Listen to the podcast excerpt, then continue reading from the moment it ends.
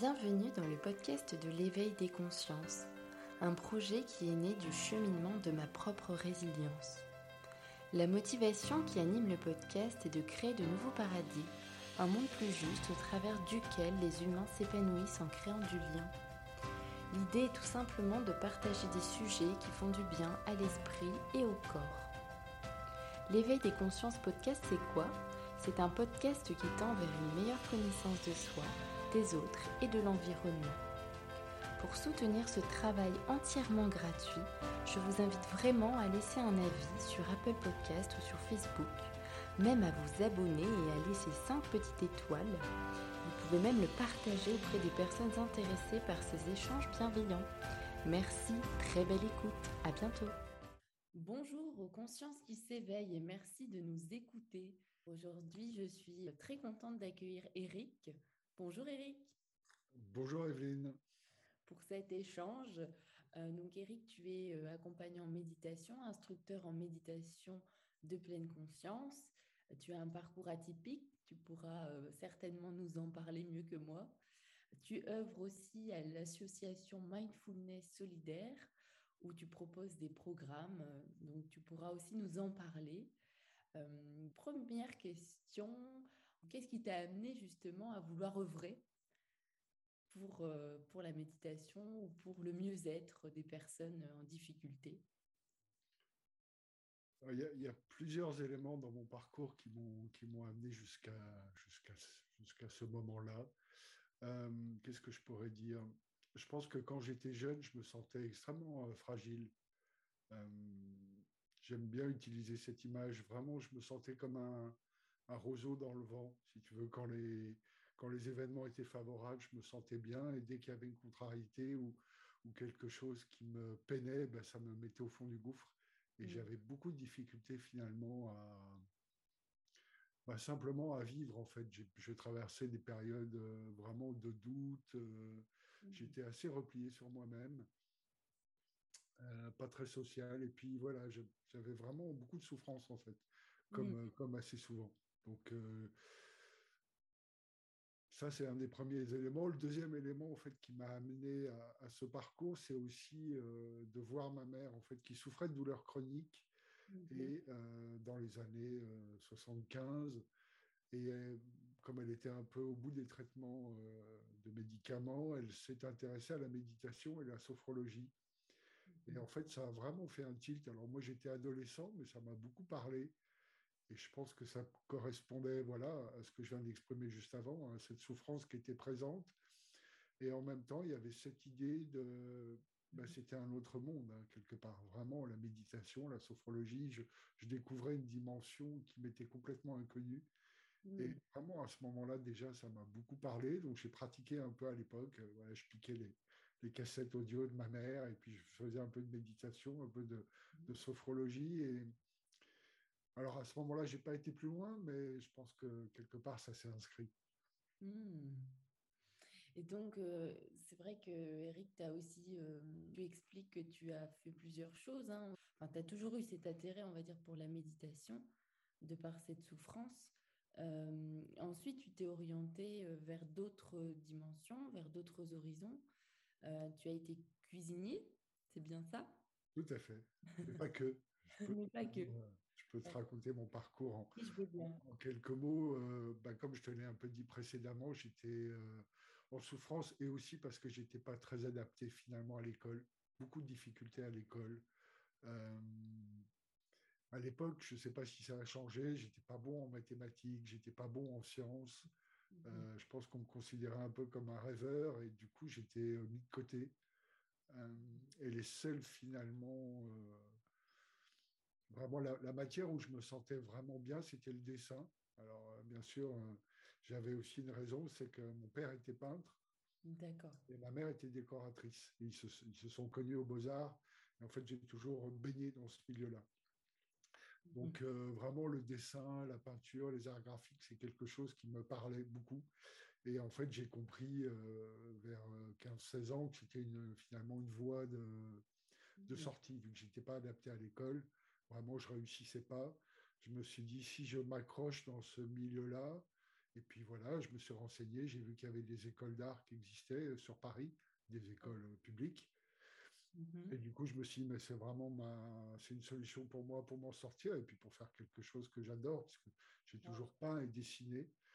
Et euh, donc, je me suis entraîné pendant, je pense, un an, un an et demi, à tous les mhm. jours, peindre, dessiner, peindre, dessiner, vraiment comme un fou, pour mhm. vraiment être prêt pour le concours, parce qu'il y avait un concours assez sélectif à l'époque.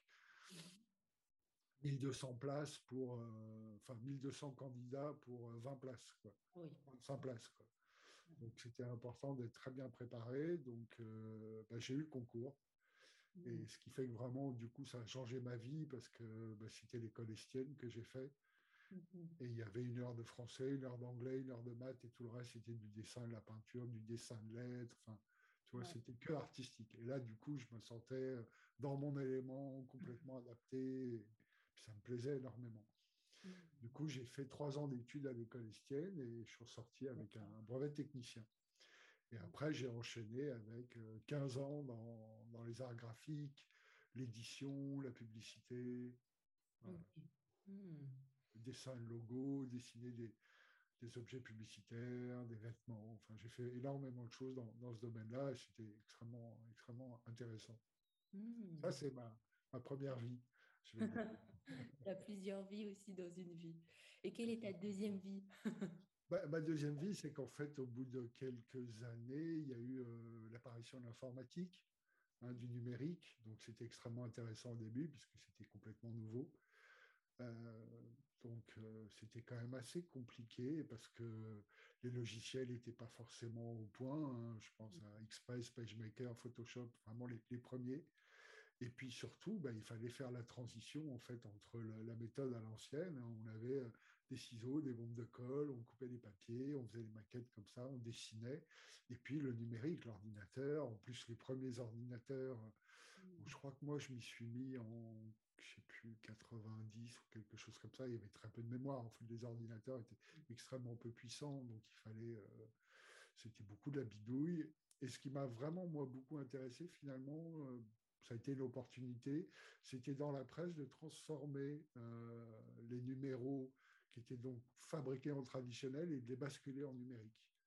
Donc ça, c'était extrêmement intéressant parce qu'il fallait tout refaire, il fallait faire les chartes graphiques et puis mhm. aussi le contenu éditorial. Donc à l'époque, je me suis euh, formé comme secrétaire de rédaction pour pouvoir aussi accompagner euh, les journaux dans leur transformation. Donc ça, ça m'a beaucoup passionné.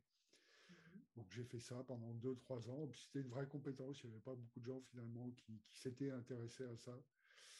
Voilà. Et puis après, ben, j'ai remis le pied dans la publicité. Mais bon, c'était plus. Pour moi, en tout cas, j'y trouvais plus l'intérêt. Euh, j'étais euh, essentiellement devant un ordinateur et puis à voilà, accompagner des équipes pour faire des projets. Mais la créativité n'était pas, était pas au rendez-vous. En tout cas, mmh. moi, j'avais l'impression d'avoir fait le tour de ce métier-là.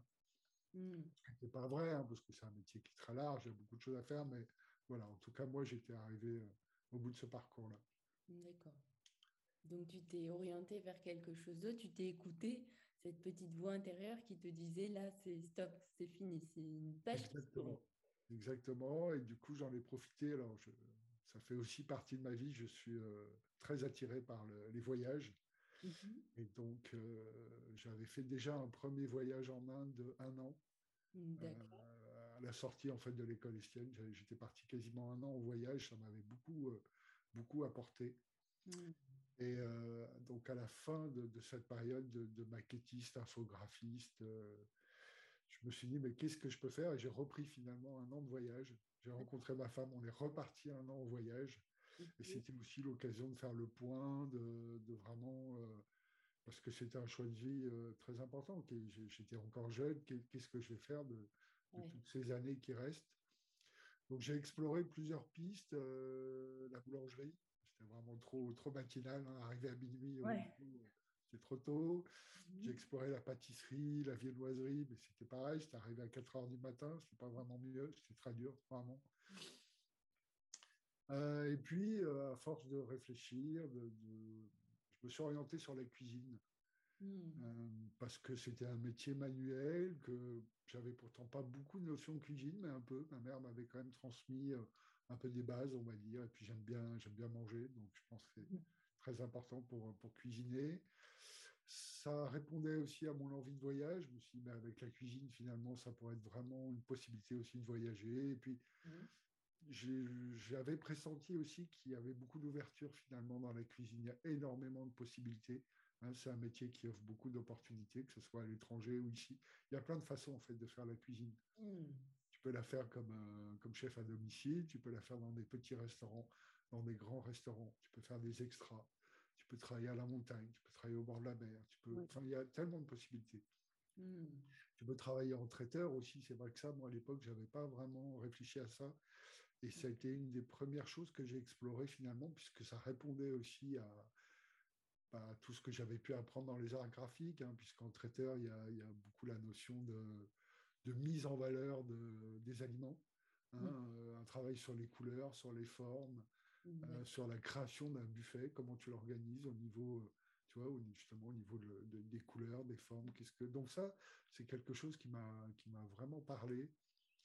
Tu sais, euh, on peut prendre des plateaux en argent, on fait des gelées blanches, on va mettre des fleurs découpées, on va mettre des légumes, on va pouvoir créer des choses en volume. Enfin, il y a vraiment une dimension. je ne sais pas si tu connais, les Japonais font la sculpture sur légumes, ils font des choses extraordinaires. Voilà, il y a vraiment beaucoup de, beaucoup de possibilités.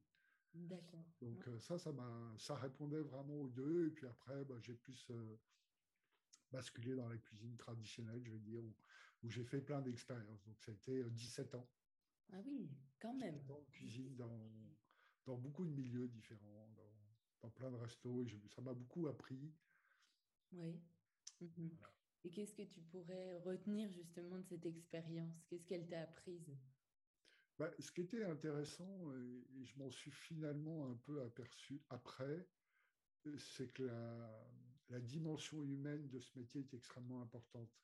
Et en fait, au milieu de ces 17 ans, donc dans les années, euh, même pas au milieu, c'était plutôt au début de la période où j'ai commencé la cuisine assez rapidement. Il y a quelque chose qui est venu et je me suis dit, mais euh, la, sophrologie que j'avais toujours en arrière-plan, je me suis dit, il faut vraiment que j'y aille faut que je fasse un truc. Ça continuait à m'appeler. Et c'est, euh, je me suis formé à la sophrologie pendant deux ans. D'accord. À l'école officielle de, sophrologie caïcédienne de Paris, donc euh, avec le docteur Patrick André Chenet, mhm.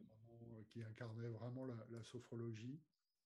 Et donc, je te dis ça parce que euh, ça a coloré beaucoup ces 17 ans de cuisine, en fait, où le, assez souvent, enfin, pas au début, mais assez, assez rapidement, je suis devenu chef de cuisine donc de piloter des équipes.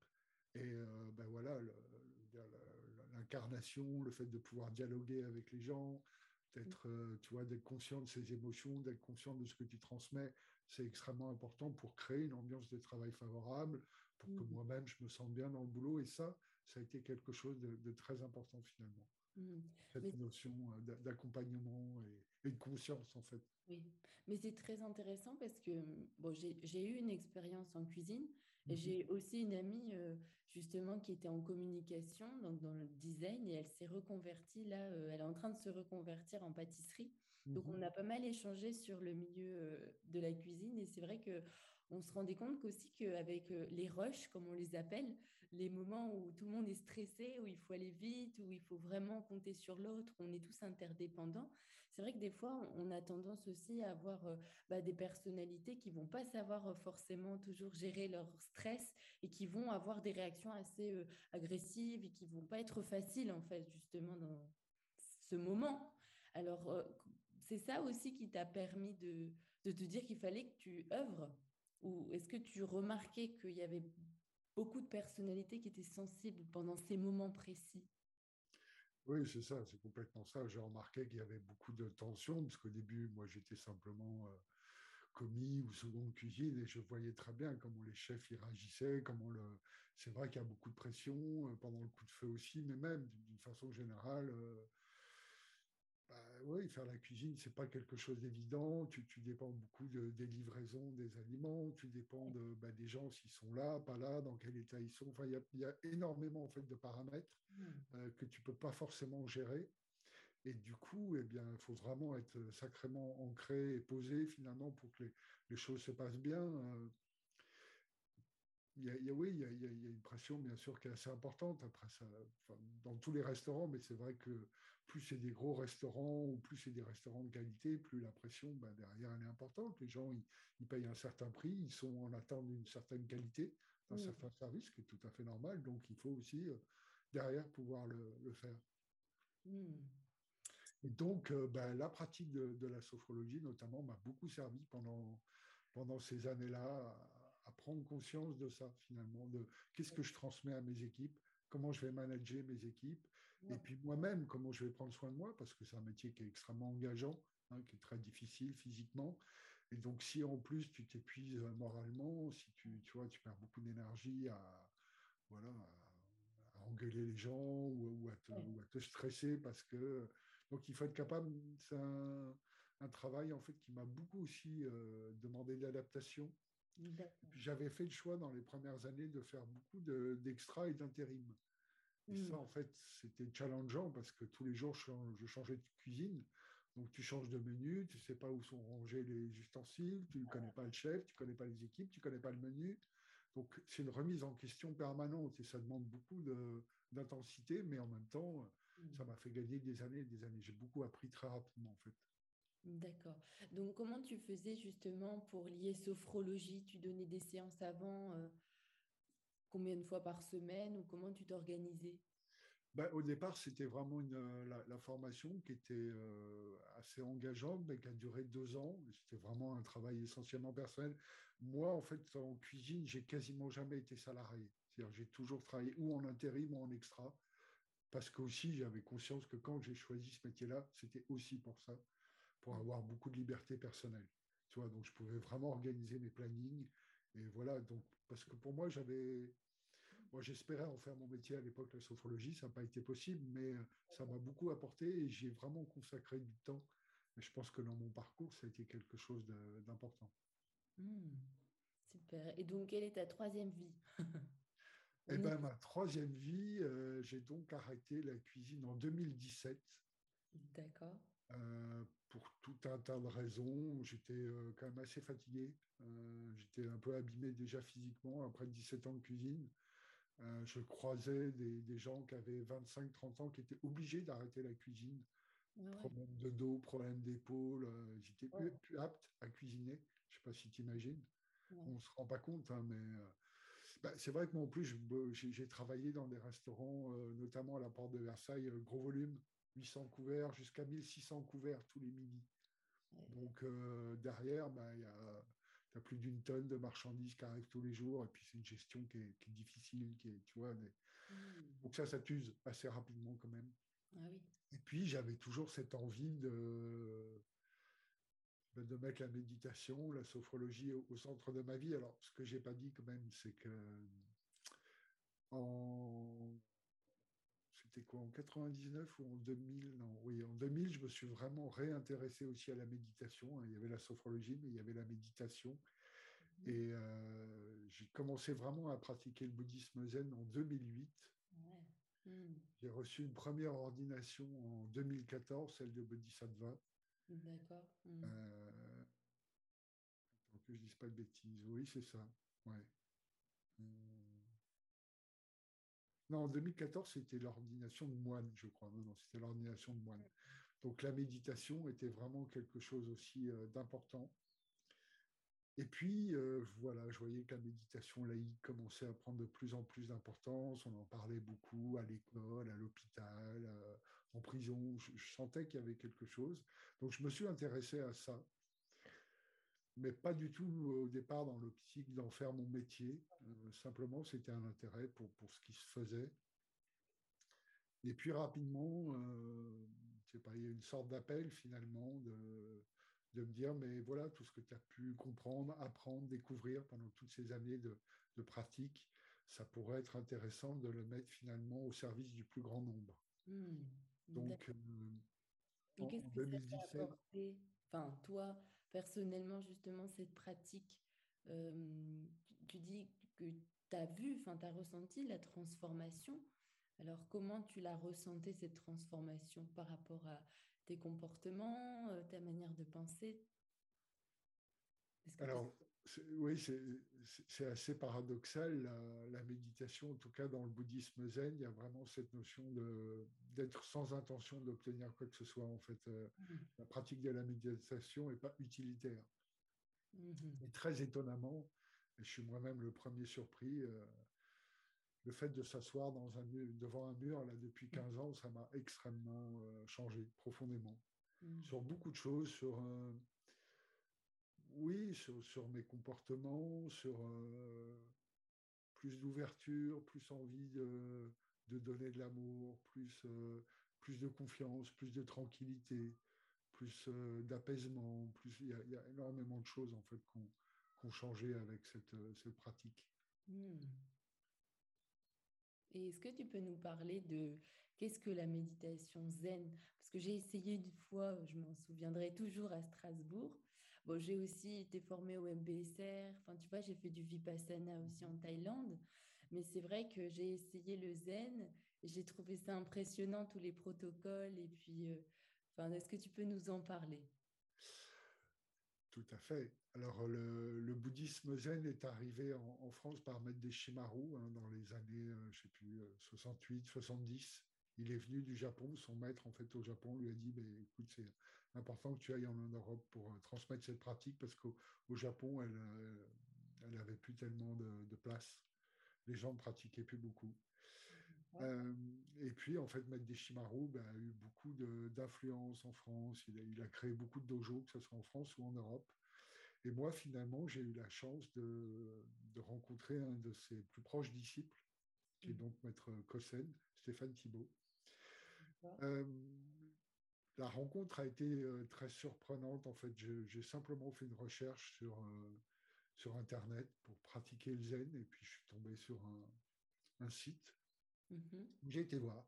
Et je m'attendais à trouver un, dojo, entre guillemets, traditionnel. En fait, je suis tombé sur une, une vieille dame qui habitait au sixième étage et j'étais vraiment surpris. Elle m'a ouvert la porte, elle m'a dit oui, c'est là. Elle avait déjà plus de 80 ans. Et donc, je me suis euh, assis devant le mur. Il y avait cinq, six personnes qui étaient là. Et en fait, je ne savais pas ce que c'était que le zen hein, du tout. Donc, euh, je me suis assis devant le mur et je me suis relevé trois quarts d'heure plus tard et j'ai eu vraiment un, flash. Quoi. Il y a vraiment quelque chose qui s'est passé. Une sensation de retour à la maison, je crois. Vraiment, j'avais l'impression d'être revenu chez moi, de, donc pour les gens qui ne connaissent pas, en fait, on s'assoit, alors en lotus, demi-lotus, quart de lotus, on fait aussi un peu comme on peut, mais la posture est, très importante et, très précise. Mhm. L'idée vraiment, c'est de s'asseoir. Alors, on, fait s'asseoir euh, face à un mur, surtout pour les débutants, pour les aider un peu à, mhm. lâcher et pas être troublés en fait par, euh, par des stimulations visuelles. Hein, c'est surtout pour ça au départ. Mhm. Euh, il y a vraiment cette idée que tu es face à face en fait avec toi-même et que c'est des moments, en tout cas moi c'est ce que j'ai ressenti. Euh, je me dit mais j'ai jamais vécu ça finalement. Euh, mm. Là je suis face à moi-même, il n'y a pas d'interférence. Euh, qu'est-ce que je fais avec ça Et là j'ai commencé à, ressentir mon corps aussi, les sensations et puis à, voir. J'avais énormément de pensées, j'essaie de, de, voir quel type de pensée aussi j'avais. Euh, et puis la consigne, alors il y avait très peu de consignes. Hein. C'est vrai que moi, dans, tu sais, dans, dans, la pratique du bouddhisme, même quand tu fais partie d'une école, il y a aussi plusieurs façons de le vivre et de le faire. Euh, moi, la voie que je suis, c'est une école très sobre et très dépouillée, où il y a peu de rituels. Hein. au Japon, justement, il y a énormément de rituels. Euh, Maître Deshimaru était parti aussi un peu pour ça, parce qu'en fait, il y avait beaucoup de rituels et moins de méditation assise. Moi, dans la tradition que je suis, c'est shikantaza, c'est seulement s'asseoir. Donc, il y a beaucoup de pratiques assises. Et j'ai trouvé ça extraordinaire, finalement, d'être euh, simplement euh, face à soi-même. Alors, voilà, ça, peut paraître effectivement, vu de l'extérieur, assez, euh, assez rugueux. Hein. On est habillé en noir, c'est très sobre.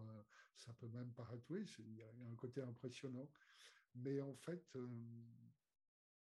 c'est très beau, c'est très pur, c'est très simple en fait. Justement, il n'y a, y a rien à fabriquer, il n'y a rien à manipuler, tu es simplement assis face à toi. Moi, je trouve que c'est une pratique. Et ce qui est intéressant en plus, euh, ça je m'en suis aperçu sur la durée, c'est que finalement c'est nouveau et c'est frais à chaque instant. Tu vois, ça fait 15 ans que je m'assois face au mur, mais je ne sais jamais comment ça va se passer. Et c'est pour ça que je continue à m'asseoir. Hein, il y a des moments, il y a des matins où c'est très difficile, où j'ai beaucoup de mal parce que j'ai beaucoup de pensées, où j'ai mal aux jambes, où, j'ai envie de faire autre chose. Donc j'observe ça aussi, tu vois. Il y a des moments où c'est euh, pas l'extase, mais pas loin.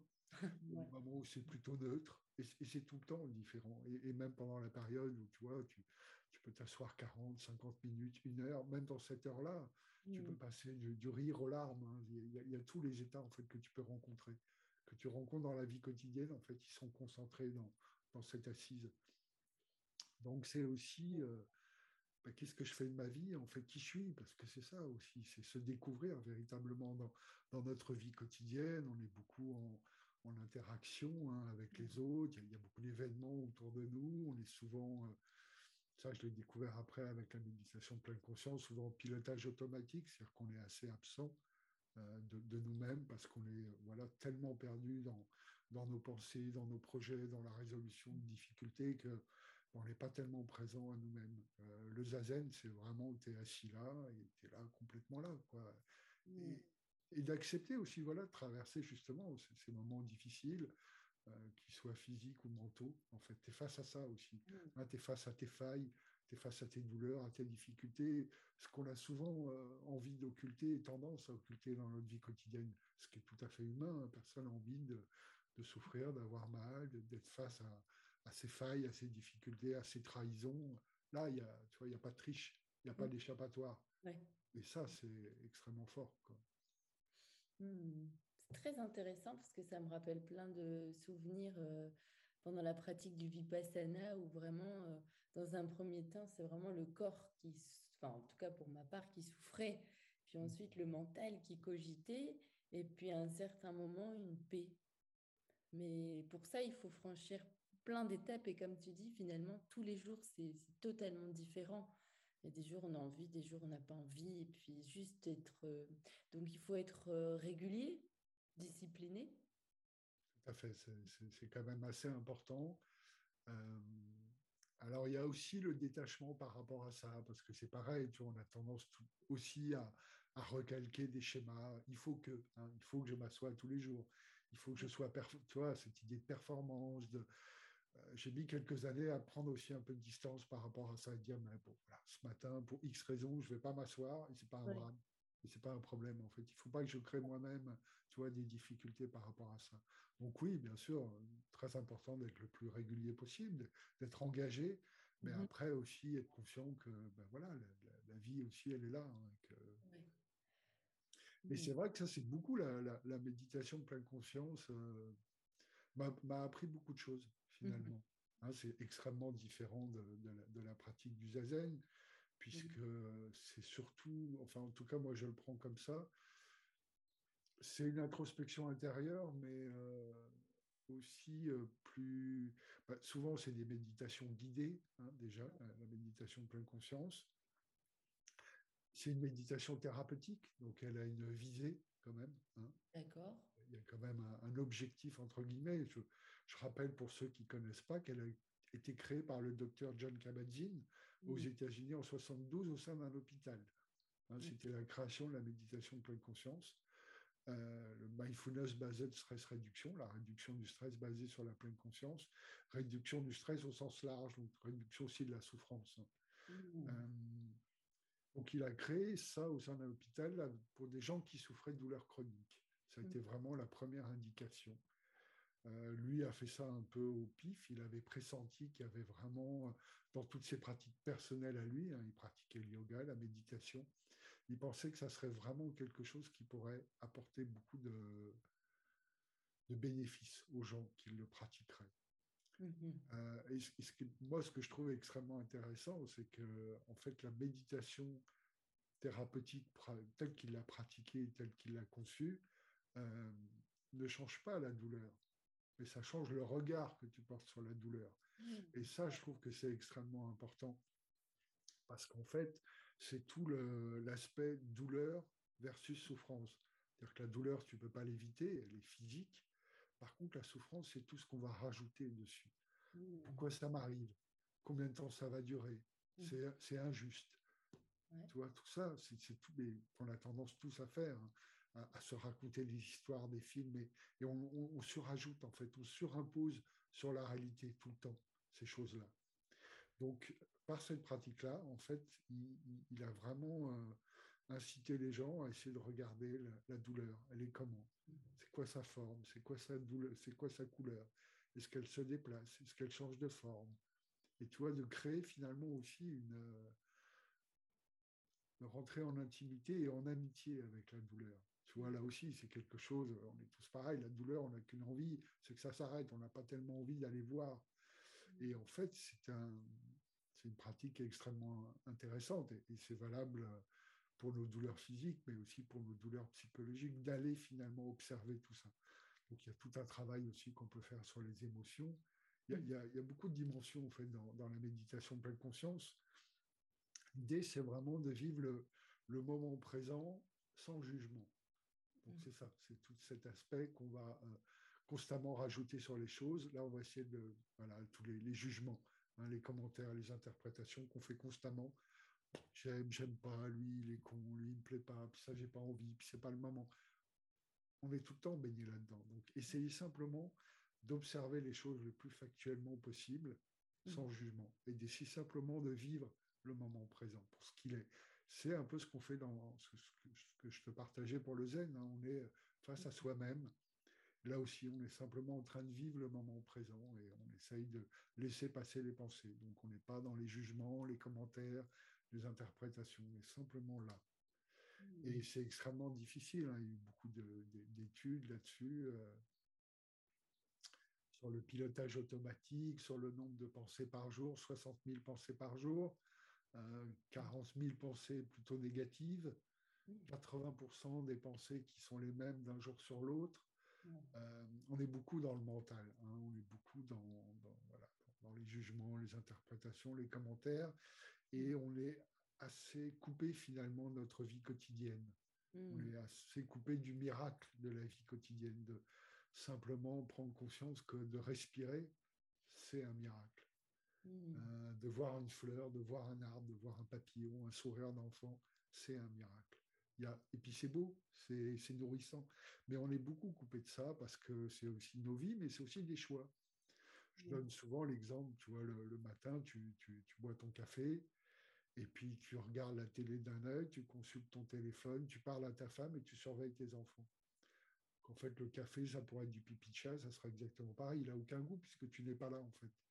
Et tu n'es pas là pour ton café, mais tu n'es pas vraiment là ni pour ta femme, ni pour tes enfants, ni pour rien, en fait. Tu es complètement éclaté, dispersé. Et du coup, il y a beaucoup de déperditions et beaucoup de... Ben, c'est pour ça que parfois nos vies nous semblent tristes. Mm. Il y a une perte de sens, mais c'est aussi parce qu'on s'est laissé emporter dans, dans, un mode de fonctionnement qui est lui-même défaillant, en fait. Et ça ne nous nourrit pas. Donc moi, je conseille beaucoup je, guide pas mal de gens dans, la méditation qui parfois me disent mais Tu sais, Eric, j'ai pas le temps ou c'est compliqué pour moi. De... Je leur dis Écoutez, déjà, essayez simplement d'être présent. Mm-hmm. Voilà, de, boire le café le matin. Alors, euh, il peut y avoir beaucoup de, stimulation. Essayez de prendre cinq minutes. Simplement poser les pieds à plat sur le sol, euh, faire une ou deux expirations profondes et de boire votre café. Simplement ça, mm-hmm. déjà. Euh, quand vous allez au bus, hein, vous allez prendre votre bus, prendre le métro, essayer de faire deux, trois pas, cinq minutes, de vraiment sentir les pieds sur le sol, peut-être de sentir les odeurs. Alors ça peut être les pots d'échappement, mais ça peut être aussi l'odeur des plantes, mhm. d'écouter le bruit des oiseaux, vraiment d'essayer de ramener de la présence en fait. Mhm. Et, ça, déjà, ça peut transformer notre vie. Euh, moi, je suis très, euh, très partisan de ça parce que c'est aussi quelque chose que, que j'essaie vraiment de, pratiquer régulièrement et, et, ça donne du goût à la vie. En fait, la, vie devient beaucoup plus belle. Il y, a, tellement de choses en fait, on, passe à côté.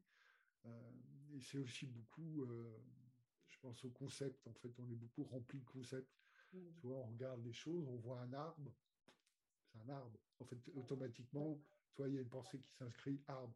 Et en fait, on le regarde pas, mais comme chaque humain, comme chaque chose sur Terre, c'est un arbre qui est absolument unique, qui a une couleur unique, qui a une forme unique, qui a une texture unique. Mm. Donc il faut le voir pour ce qu'il est. Et, parce qu'on peut tout conceptualiser comme ça et mettre dans des boîtes et finalement on ne voit plus rien. Donc mm. euh, pour moi, la méditation, tu vois, c'est aussi cette dimension-là, de, se reconnecter à soi, mais de se reconnecter aussi à ce qu'il y a autour de soi. Et ça permet aussi cette notion d'amour et de bienveillance qui est extrêmement importante pour moi. Tu vois, c'est aussi pour avoir la bienveillance et pour avoir de l'amour pour les choses et pour les êtres, il faut les voir, il faut que tu sois présent. Sinon, c'est simplement intellectuel. Oui, j'ai de l'amour pour ça, mais c'est que des mots. Euh, le fait d'être beaucoup plus présent, d'incarner ça, de te mettre en relation avec un arbre, ben, tu, peux vraiment avoir de, l'intérêt, de l'amour, de, la fascination pour cet arbre. Et, ça change vraiment la dimension. Hmm. Donc finalement, c'est vraiment à la portée de tout le monde parce que on est beaucoup stimulé. Hein. Tu parlais de stimulation extérieure au début, et c'est vrai que dans notre quotidien, on se rend bien compte quand on a une famille, on a des contraintes, on a un travail et on a plein de choses tout le temps qui émergent dans notre tête. Et c'est vrai qu'on est, on est constamment en train de faire et pas être. Donc on peut euh, finalement, euh, même ce que tu disais, le pratiquer cinq minutes chaque matin, c'est déjà énorme. Tout à fait. Et je pense en plus que, si tu veux, le fait de commencer à, faire ce genre de pratique, ça va, ça fonctionne pas avec tout le monde, mais ça va avoir probablement un tel impact que les gens ont envie de faire un pas de plus, puis un pas de plus, puis un pas de plus, parce que ça change réellement ta vie, en fait. Et moi, je crois beaucoup à ça. En fait, les gens, si tu leur dis il faut pratiquer une demi-heure de méditation par jour, ça n'a pas de sens. Euh, si tu leur fais goûter, par contre, simplement ce que peut apporter la, la présence, la connexion, tu vois, de, regarder son enfant dans ses yeux et réellement, de prendre trois minutes pour l'écouter réellement, ça aussi, hein, l'écoute, la communication, c'est un, aspect très important des choses. Euh, combien de fois on n'écoute pas réellement? Mm. on, écoute quelqu'un, on lui coupe la parole, ou on écoute quelqu'un, mais il y a déjà la réponse qui est en train de, on l'écoute même pas, on est en train de dire, mais attends, je vais lui répondre ça parce que ce qu'il me raconte, ça ne va pas. On n'est pas dans simplement l'écoute, l'échange toutes ces choses-là sont extrêmement importantes et elles sont vraiment à notre portée. C'est des choses, comme tu le dis, assez simples qu'on peut mettre en place euh, quelques minutes par jour. Et je pense qu'ils vont vraiment, euh, ça peut vraiment changer les choses. Ça peut nous donner l'envie d'aller plus loin et de se transformer, en fait. Hmm. Ce que moi, je défends beaucoup aussi, c'est que pour moi, c'est extrêmement important. On n'a qu'une vie. Hein. la vie, euh, on, est tous, on a tous des pertes et des deuils autour de soi. On se rend compte que parfois la vie est très courte. Mm-hmm. Et, quel sens je veux donner à ma vie? Enfin, moi, c'est vrai qu'aussi, euh, la méditation m'a aussi donné cette. Euh, peut-être ce pas de côté, ce recul, de me, dire mais attends, on n'a qu'une vie, la vie c'est extrêmement précieux, c'est éphémère. Qu'est-ce que tu as envie de faire de ta vie? Quel sens tu as envie de lui donner? Alors, oui, il y, a, beaucoup de choses à faire, il y a beaucoup de stimulation, mais on n'en a qu'une. Donc, euh, Mm. Faire aussi euh, ce qui est important pour nous. Donc, euh, le travail de la méditation, c'est tourner le regard vers l'intérieur, hein, c'est de devenir intime avec soi-même. Et c'est aussi pouvoir se donner la chance de donner un sens à sa vie. Hein, c'est temps d'introspection, de pause, c'est dire mais qu'est-ce qui est important pour moi? Qu'est-ce qui est vraiment important, capital? Qu'est-ce que j'ai envie de faire? Alors oui, bah, et, tu vois, quelque part, euh, tous les changements de vie que j'ai eu aussi, c'est des questions aussi que je me suis posées. Euh, ok, les, arts graphiques, ça me convient bien. Tu vois, je gagnais très confortablement ma vie. Quand j'ai arrêté cette carrière-là, j'étais chef de studio dans la publicité, mais ça n'avait plus de sens. En fait, c'était quoi le sens et, qu'est-ce qui me nourrit? Et, pour moi, ça, c'est des questions qui sont euh, fondamentales. Et hmm. si tu veux, euh, je me dis quelque part, ma, vie peut s'arrêter peut-être dans une heure, peut-être dans deux minutes, peut-être ce soir. J'en sais rien. Hein. J'ai tellement d'amis euh, autour de moi qui ont fait des AVC, des crises cardiaques, qui sont morts comme ça. Je me mm. dis, mais au moins, j'ai eu la vie que j'avais envie d'avoir. Tu vois? Et pour moi, ça, c'est hyper important. Je me dis, voilà, j'ai pas envie de mourir. Pas du tout. Mais voilà, tu vois, ce que j'ai fait dans ma vie, ça a du sens. J'ai fait vraiment des choix et je suis aligné. En fait, ça aussi, c'est et, ça, c'est très important aussi par rapport à moi, ma pratique du bouddhisme et le fait d'être moine, c'est aussi une forme d'éthique, c'est une forme de valeur, c'est une forme d'alignement, en fait. Tu vois. Je suis aligné entre ce que je pense et, mes actes aussi. Et pour mm. moi, c'est extrêmement important, cette notion d'éthique, euh, d'incarner aussi ça. Il y, a une pratique, moi, que j'aime beaucoup, qu'on appelle la météo intérieure. C'est simplement le matin, justement au réveil, de poser les pliés à plat sur le sol de mettre la main sur son cœur, de dire mais qu'est-ce qu'elle a? Qu'est-ce qui se passe là ce matin? Qu'est-ce que je ressens dans mon corps? Qu'est-ce que je ressens dans mon cœur? Et qu'est-ce qui est important pour moi? Donc il peut y avoir de la tristesse, de la mélancolie, de l'enthousiasme. Et, et d'essayer, parce qu'en fait, ça aussi, c'est un, temps qu'on ne s'accorde pas. Donc on a des fois des visions, là on dit voilà, ça n'a pas de sens et on ne sait pas comment faire, mais parce qu'on n'est pas connecté à soi. Donc, ce que je pourrais conseiller, c'est de se connecter à soi, de prendre ce temps-là.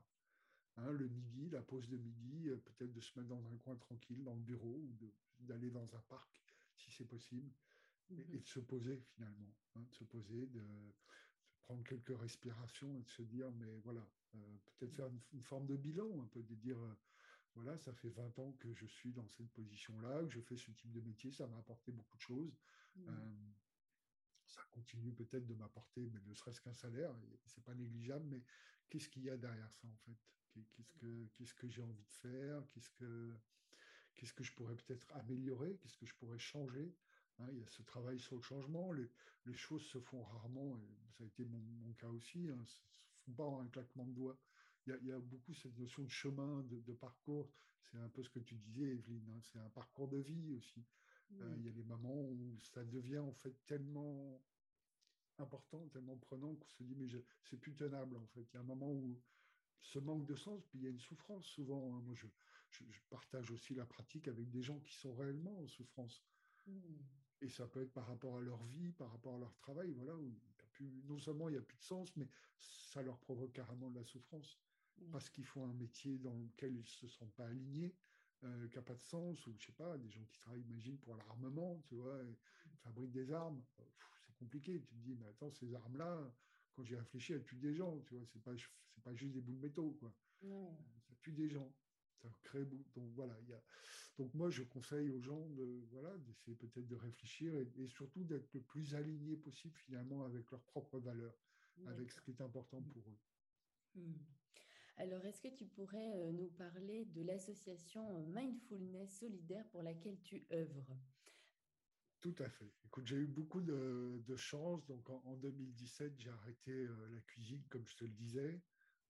Et je pensais que ça prendrait j'avais pas vraiment d'idée, mais je pensais que la transition entre cette idée peut-être de pratiquer la méditation vraiment comme un, métier, entre guillemets, de, transmettre en tout cas cette, pratique à la cuisine prendrait euh, vraiment du temps. Et puis finalement, les choses euh, se sont faites euh, très rapidement, et notamment grâce à l'association Mindfulness Solidaire que j'ai rencontrée en 2017.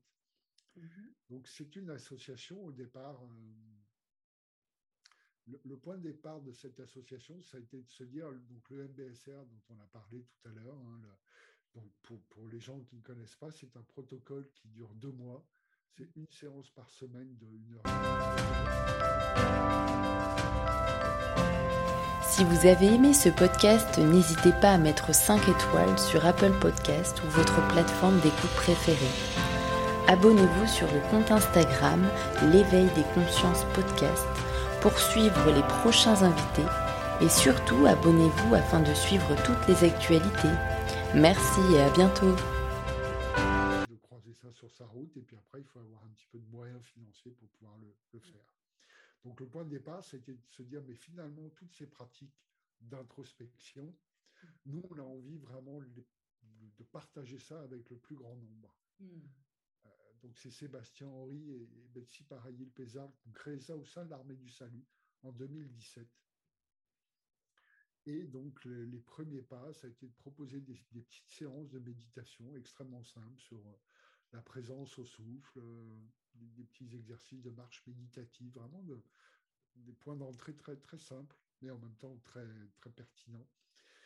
Euh, donc on a proposé ça aux, aux gens qui étaient hébergés au sein de l'armée du salut, mais aussi aux gens qui travaillaient sur place, donc les gens qui faisaient le, ménage, les gens qui faisaient les repas, les, agents d'accueil, les travailleurs sociaux, tous ceux finalement qui, avaient envie de consacrer un petit temps à ça. Et on est resté un an au sein de l'armée du salut. Et on a en fait, euh, ben là aussi, ça a été un chemin, comme souvent. s'est aperçu que la pratique de la méditation, c'était un point d'entrée intéressant on s'est aperçu que les gens avaient beaucoup et envie et besoin de parler, de partager leur expérience, de partager leurs souffrances, partager leurs difficultés. Mhm. Donc, on, on, a commencé à se former au cercle de parole. Dire, mais oui, la parole et la communication, c'est très important et de savoir écouter les autres, de créer un cercle de parole. En fait, c'est pas c'est pas juste on se met en cercle, on prend un objet de parole et on passe. Il y a, beaucoup de compétences en fait derrière ça. Il y a plein de façons de faire les cercles. Il y a plein de façons de, créer aussi un cadre. Et puis, euh, bah, une fois qu'on a fait cette étape-là, on s'est dit, mais ça serait aussi intéressant finalement de les aider encore plus. On a vraiment eu envie de les aider. Donc, on a commencé à, à introduire des, pratiques d'intelligence émotionnelle, parce qu'on s'est aperçu que, comme tout le monde, ces gens-là étaient confrontés à leurs émotions. Mm. des cadres assez tendus. Hein. C'est des, CHU, des centres d'hébergement d'urgence. Donc, les gens qui sont hébergés bah, sont souvent des gens qui, souffrent euh, de, problèmes mentaux, qui ont des mm. problèmes d'addiction. Euh, tu vois, donc les travailleurs sociaux et tout l'encadrement est soumis à rude épreuve. Et puis, tu as même certaines personnes qui sont hébergées dans ces centres-là qui, eux, n'ont pas ces problématiques-là, mais qui, du coup, aussi sont confrontés à une forme de violence, tu vois, qu'elle soit physique ou verbale. Donc, tous ces gens-là ressentent beaucoup d'émotions, comme nous tous, mais là-bas, c'est particulièrement euh, aigu. Mm. Donc, on s'est dit, il faut aussi qu'on leur propose aussi des choses par rapport aux émotions. C'est quoi une émotion? Qu'est-ce que j'en fais? Comment je peux être avec ça? Et puis, vraiment, de plus en plus, on s'est dirigé vers cette idée d'empowerment, de, vraiment, justement, euh, leur proposer des pratiques et des outils pour qu'ils puissent aller vers le meilleur d'eux-mêmes et, vers ce que je te partage avant, vers euh, qu'est-ce qui est important pour moi, qu'est-ce que j'ai envie de faire de ma vie. Là, je voilà, j'ai vécu peut-être quelques années dans la rue. là, je suis dans une forme un peu d'apaisement. Je suis dans un CHU, j'ai une chambre, j'ai un lit, j'ai un toit sur la tête, je mange peux aussi commencer à prendre soin de moi et peut-être aussi envisager l'avenir. Mhm. Donc, extrêmement important. Donc, euh, au bout d'un an, on, a créé ce programme-là, hein, qui, est, qui, est, basé, en fait, il est calqué un peu sur le MBSR, juste simplement en termes de durée, puisqu'on le sait, hein, les programmes de, pleine conscience sont efficaces au bout de deux mois. En tout cas, il y a vraiment des effets mesurables scientifiquement au niveau de la plasticité du cerveau au bout de deux mois. Donc, on s'est dit, on va faire pareil, un programme de deux heures par semaine pendant deux mois, où on va mettre tous ces éléments-là. Et on a senti bah, qu'il y avait vraiment une, appétence, hein, que le programme apportait quand même beaucoup, euh, que c'était vraiment très intéressant pour tout le monde. On s'est dit, bah, OK, il faut qu'on le, faut qu'on le partage, ce programme. Donc, euh, on a eu la chance aussi de rencontrer des gens qui nous ont soutenus, des gens qui étaient à l'intérieur de, structures qui ont, pu nous ouvrir des portes. Je pense notamment à la prison, on a eu la chance de faire des programmes pendant plus d'un an à la prison de Meaux, mm. euh, au QNC, au quartier Nouveau Concept à Meaux, donc avec des jeunes souvent issus de, la cité, de l'immigration. Mm. Donc un public pas, pas évident, pas forcément conquis par la méditation et par toutes ces pratiques-là. En tout cas, moi, j'ai été assez souvent. Ça m'a aussi beaucoup obligé de d'aller finalement en profondeur et de, tu vois, de comprendre réellement en fait qu'est-ce qu'il y avait derrière ça. Mm-hmm. Euh, de faire preuve de pédagogie et de, transmettre ça. En général, euh, la plupart des, jeunes avec qui j'ai eu l'occasion de travailler on, comprennent rapidement en fait ce que ça peut leur apporter. Tu sais, ils sont en cellule la plupart du temps, euh, s'ils n'ont pas la chance de travailler 22 heures sur 24, ils sont vraiment face à eux-mêmes. Hein. Ah ouais. Vraiment. Mm. donc il y a aussi beaucoup de souffrance, beaucoup de difficultés. Euh, il y en a pas mal qui se droguent ou qui regardent la télé 22 heures sur 24, mais il y en a aussi d'autres qui ont, envie de, tu vois, qui, ont envie de faire autre chose, qui ont envie d'aller plus loin, qui ont envie de prendre soin d'eux, qui ont envie d'avoir une autre vie, qui ont, parfois fait des erreurs et se sont retrouvés là. Mmh. Mais derrière, ils, savent qu'il y a autre chose. Et moi, j'ai ressenti beaucoup d'intelligence, de, vivacité, d'intérêt. Et souvent, je ressortais de la prison, je disais, mais en fait, c'est eux qui m'ont nourri, ils m'ont tellement apporté, ils m'ont tellement fait comprendre des choses. Et, ce programme, donc du coup, on a continué à le diffuser, on l'a fait dans, dans des, des centres de, de, formation, on l'a fait euh, auprès des soignants, auprès des travailleurs sociaux. Il on a vraiment essayé d'écarter le, spectre. On pense que ce programme, il est, il est vraiment intéressant pour le, plus de gens euh, possible. Mm-hmm. On l'a partagé dans des entreprises d'insertion avec des handicapés, des migrants, des gens éloignés de l'emploi. Hmm. Euh, vraiment tout, tout, un tas de gens. Et fait, ça touche tout le monde, si tu veux. Il y a beaucoup de, il y a beaucoup d'humanité en fait de ce programme. C'est ce qui ressort souvent, c'est ce partage de, notre humanité commune, tu vois, au-delà de nos cultures différentes, de nos âges, de nos parcours. Il y a une humanité commune et qui se retrouve beaucoup dans, dans les cercles où en fait on s'aperçoit qu'on traverse tous les mêmes douleurs, les mêmes difficultés, les mêmes peurs. C'est souvent ça qui ressort. Et peut-être pour te donner euh, quelques témoignages, on a fait ces programmes-là, par exemple auprès de travailleurs sociaux, des équipes qui travaillent ensemble depuis plusieurs années, et qui nous disent à l'issue de ce programme, en fait, on ne s'est jamais parlé comme ça. Ça mm. fait dix ans qu'on travaille ensemble, on n'a jamais pris ces temps-là vraiment. Tu vois, parce que, comme je te le disais tout à l'heure, on parle autour de la machine à café, oui, mais on ne se regarde pas vraiment dans les yeux, on ne s'écoute pas vraiment. Puis, tu vois, il y a, a l'effervescence, il y a plein de choses. Là, c'est des temps où, dans notre programme, il y a les cercles de parole, mais il y a aussi les binômes, hein, mm. ce qu'on appelle les diades, c'est-à-dire qu'on met les gens face à face. Ah a un qui va parler, mm. l'autre qui va écouter. Et puis, par exemple, l'autre va restituer ce qu'il a entendu. Donc, tu es vraiment obligé d'être dans une écoute très profonde. Il y a l'écoute empathique. Enfin, on crée vraiment cette humanité. Et puis, les gens le créent eux-mêmes. Et il y a vraiment beaucoup d'intérêt et de bénéfices à, ce programme-là. Mm. Et on a la chance depuis euh, un an, en fait, euh, que Mathieu Ricard ait, choisi notamment notre association pour euh, faire des programmes en France et spécifiquement auprès des, des travailleurs sociaux. Et du coup, avec Mathieu Ricard, on a créé le programme Résilience, mm. qui est un programme qui est quasiment le même, mais si ce n'est qu'on a mis encore plus en avant euh, les notions de, bienveillance, d'empathie, de gratitude. Parce qu'en fait, ce qu'on s'aperçoit, et Mathieu Ricard avait déjà écrit là-dessus dans, dans, plusieurs de ses livres, dans tous les, accompagnants, hein, les gens qui dédient leur vie aux autres, ça peut être les soignants, ça peut être les travailleurs sociaux, ça peut être les accompagnants. Euh, c'est un métier qui est extrêmement difficile. Ils sont vraiment en contact direct avec la souffrance. Par exemple, les gens qui font les maraudes au SAMU social de Paris ou à la Croix-Rouge, mm-hmm. sont tout le temps dans la rue en face de la, pauvreté, mais vraiment extrême. Tu vois, des gens qui sont vraiment dans, des grandes souffrances. Et mm-hmm. donc, bah, on n'imagine même pas, enfin moi, j'imagine pas être baigné comme ça toute la journée en face de gens qui sont dans cette souffrance-là. Tu vois, c'est super dur. Et je me suis aperçu qu'en plus, ces gens-là n'étaient pas alors oui, je pense qu'ils ont des outils, mais ils ne sont pas spécialement formés pendant leurs études. Et c'est compliqué pour eux, tu vois. De... Alors, il y, a deux écoles. Hein. C'est où je me protège, où je construis un mur pour me couper de mes émotions finalement, parce que c'est tellement dur, cette souffrance, euh, qu'il faut que je me protège, sinon je vais m'effondrer. Ou alors des gens qui ont fait ce métier-là, et la plupart l'ont fait pour ça parce qu'ils ont une forme d'empathie, ils ont envie profondément d'aider les autres, mais ils ont tellement envie qu'ils donnent tout et ils se grillent, en fait, ils se carbonisent très rapidement. Donc l'idée du programme Résilience, c'est d'explorer une troisième voie où finalement, euh, ils pourraient prendre soin d'eux, déjà apprendre à prendre soin d'eux pour mieux prendre soin des autres. Et euh, il y, a beaucoup d'outils qu'on leur partage, notamment la, la, pratique de la compassion. Hein. c'est cette envie vraiment d'aider les autres, mais tout en, euh, tout en ayant vraiment cet ancrage et, en se protégeant aussi. Voilà, c'est ça. C'est, ouais, c'est une forme de. dire que tu, tu, donnes beaucoup, mais tout en étant ancré. D'accord. Voilà.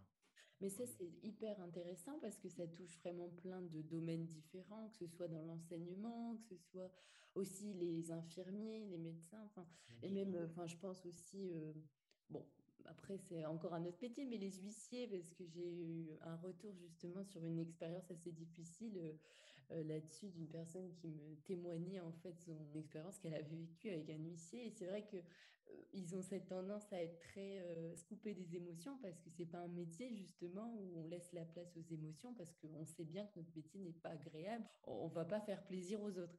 Et c'est vrai qu'il y a plein de métiers différents finalement où ce serait tellement intéressant de pouvoir savoir comment être au milieu se protéger et puis euh, toujours être dans cette empathie, mais pas trop. Parce que c'est vrai que quand on est trop empathique, on peut vite euh, se fatiguer moralement. Tu vois comment créer cette limite? Ben oui, toute la, difficulté, elle est là. Euh, moi, ce qui, ce qui m'interroge finalement le plus, c'est de me dire, mais ça, c'est des compétences qui sont centrales dans nos vies. Et moi, je sais qu'on ne m'a pas appris ça à l'école. Même mes parents ne m'ont pas transmis ça ils l'ont transmis par leur façon d'être. mais pas par des pratiques et pas par des mots. Quoi. Et l'intelligence émotionnelle, pour moi, c'est central. Enfin, pour moi, c'est quelque chose qu'on devrait apprendre à l'école. Une évidence. effectivement, mais tu, as raison, il y, a, beaucoup de métiers où on est en interaction avec les, avec les autres et, comment on peut, voilà, en même temps, exercer son métier mmh. tout en ayant une forme d'ancrage et de, et de compréhension aussi. En fait, ça passe beaucoup par la, compréhension.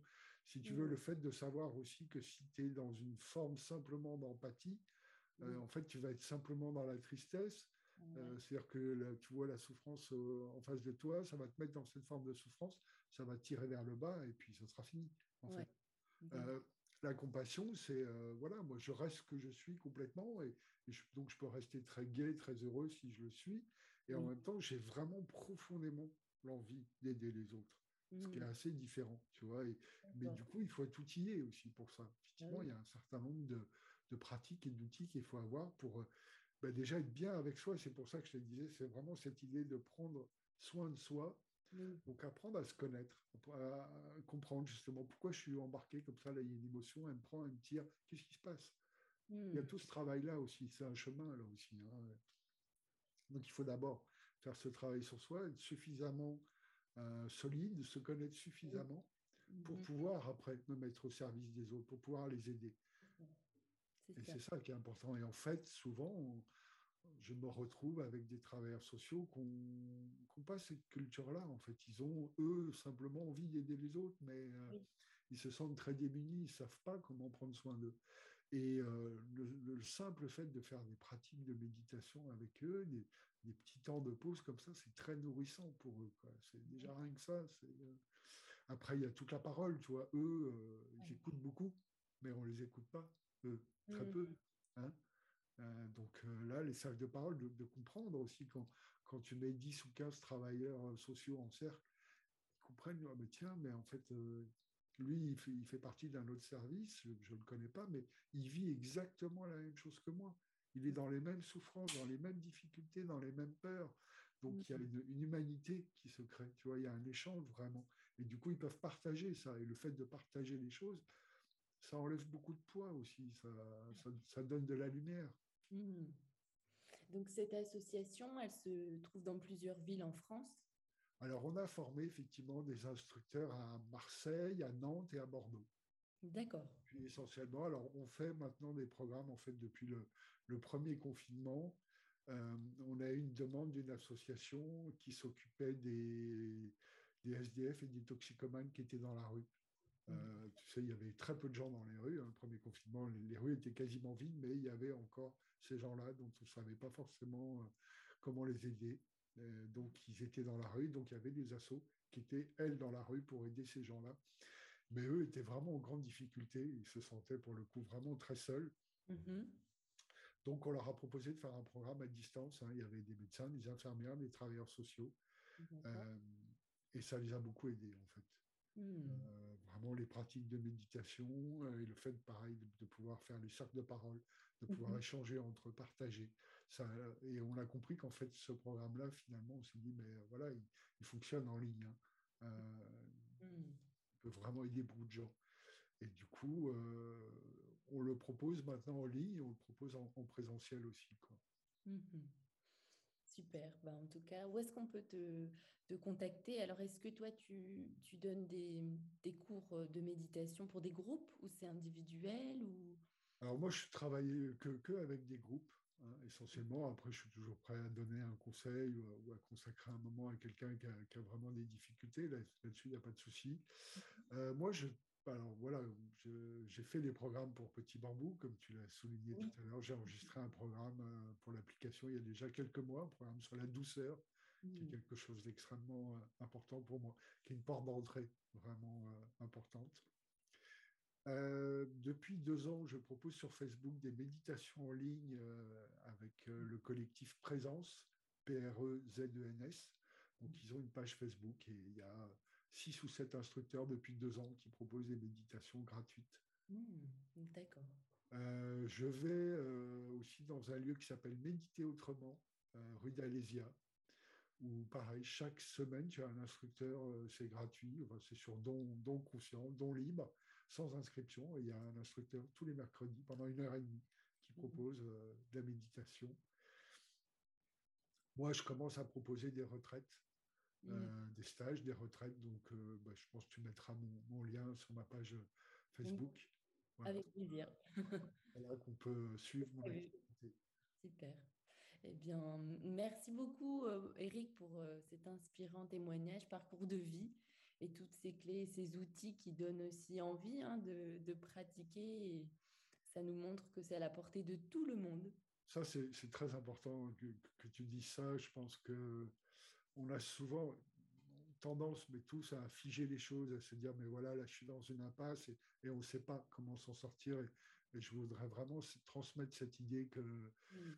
il y a toujours de la lumière, il y a toujours de l'espoir et que notre vie peut vraiment changer euh, rapidement. Après, ben, parfois, il faut se faire aider, euh, parfois, il faut s'entourer, parfois, c'est important de faire preuve de, curiosité aussi, hein, d'aller voir. Il y, il y, a, beaucoup de pistes différentes, il y a beaucoup de choses qui sont proposées. Hein, il y a l'hypnose, il y a la sophrologie, il y a la méditation, il y a le yoga. Chacun, moi je ne suis pas, tu vois, je vais pas dire faut faire la méditation, il y a que ça qui marche. Il y a beaucoup de pistes différentes. L'important, c'est vraiment de, prendre ce temps pour soi, de créer cette intimité avec soi et d'être bien finalement avec soi hein, pour pouvoir s'ouvrir au monde, pour pouvoir donner de l'amour, de la tendresse. Je pense que c'est tellement important, on en a tellement besoin. On est dans un monde euh, ah difficile. Oui. donc de, donner aussi, donner, hein, donner le don. C'est une pratique importante dans, dans, le bouddhisme zen, mais je trouve que c'est une pratique importante toujours. Et si on ne peut pas donner de l'argent parce qu'on n'en a pas, euh, on peut regarder justement un SDF dans les yeux, dans la rue, peut-être lui dire quelques mots, lui sourire. C'est pas cher. Hein. Hmm. C'est tellement important. Ça peut changer la vie de quelqu'un et d'essayer vraiment de, de, se mettre en lien avec les autres. C'est ça qui est nourrissant. C'est hmm. l'humain. Ouais. Hmm. Hein, euh, vraiment d'être en lien avec euh, ceux qui nous entourent et, c'est super important. Merci. Bah, tu vois, là, avec l'éveil des consciences, on met en lien. Ça, c'est transmettre, donc euh, c'est super de finir sur cette petite touche. Merci encore, Eric. Et puis, euh, merci aux consciences qui s'éveillent. Merci aux personnes de nous avoir écoutés. Alors, n'hésitez pas à partager, bien sûr, si ce podcast, si cet échange vous a plu, vous a inspiré, et s'il peut aussi aider d'autres personnes à se sentir mieux. Et peut-être juste un, dernier mot, il y a un site internet et une page Facebook pour Mindfulness Solidaire, si ça vous intéresse. Que je mettrai bien sûr en bio. Super. Ben, merci en tout cas, Evelyne, pour ton, ton accueil et la possibilité de pouvoir partager euh, avec le plus grand nombre toutes ces choses qui sont importantes pour moi, qui me tiennent à cœur. Avec plaisir. Merci. Au revoir. Bonne journée.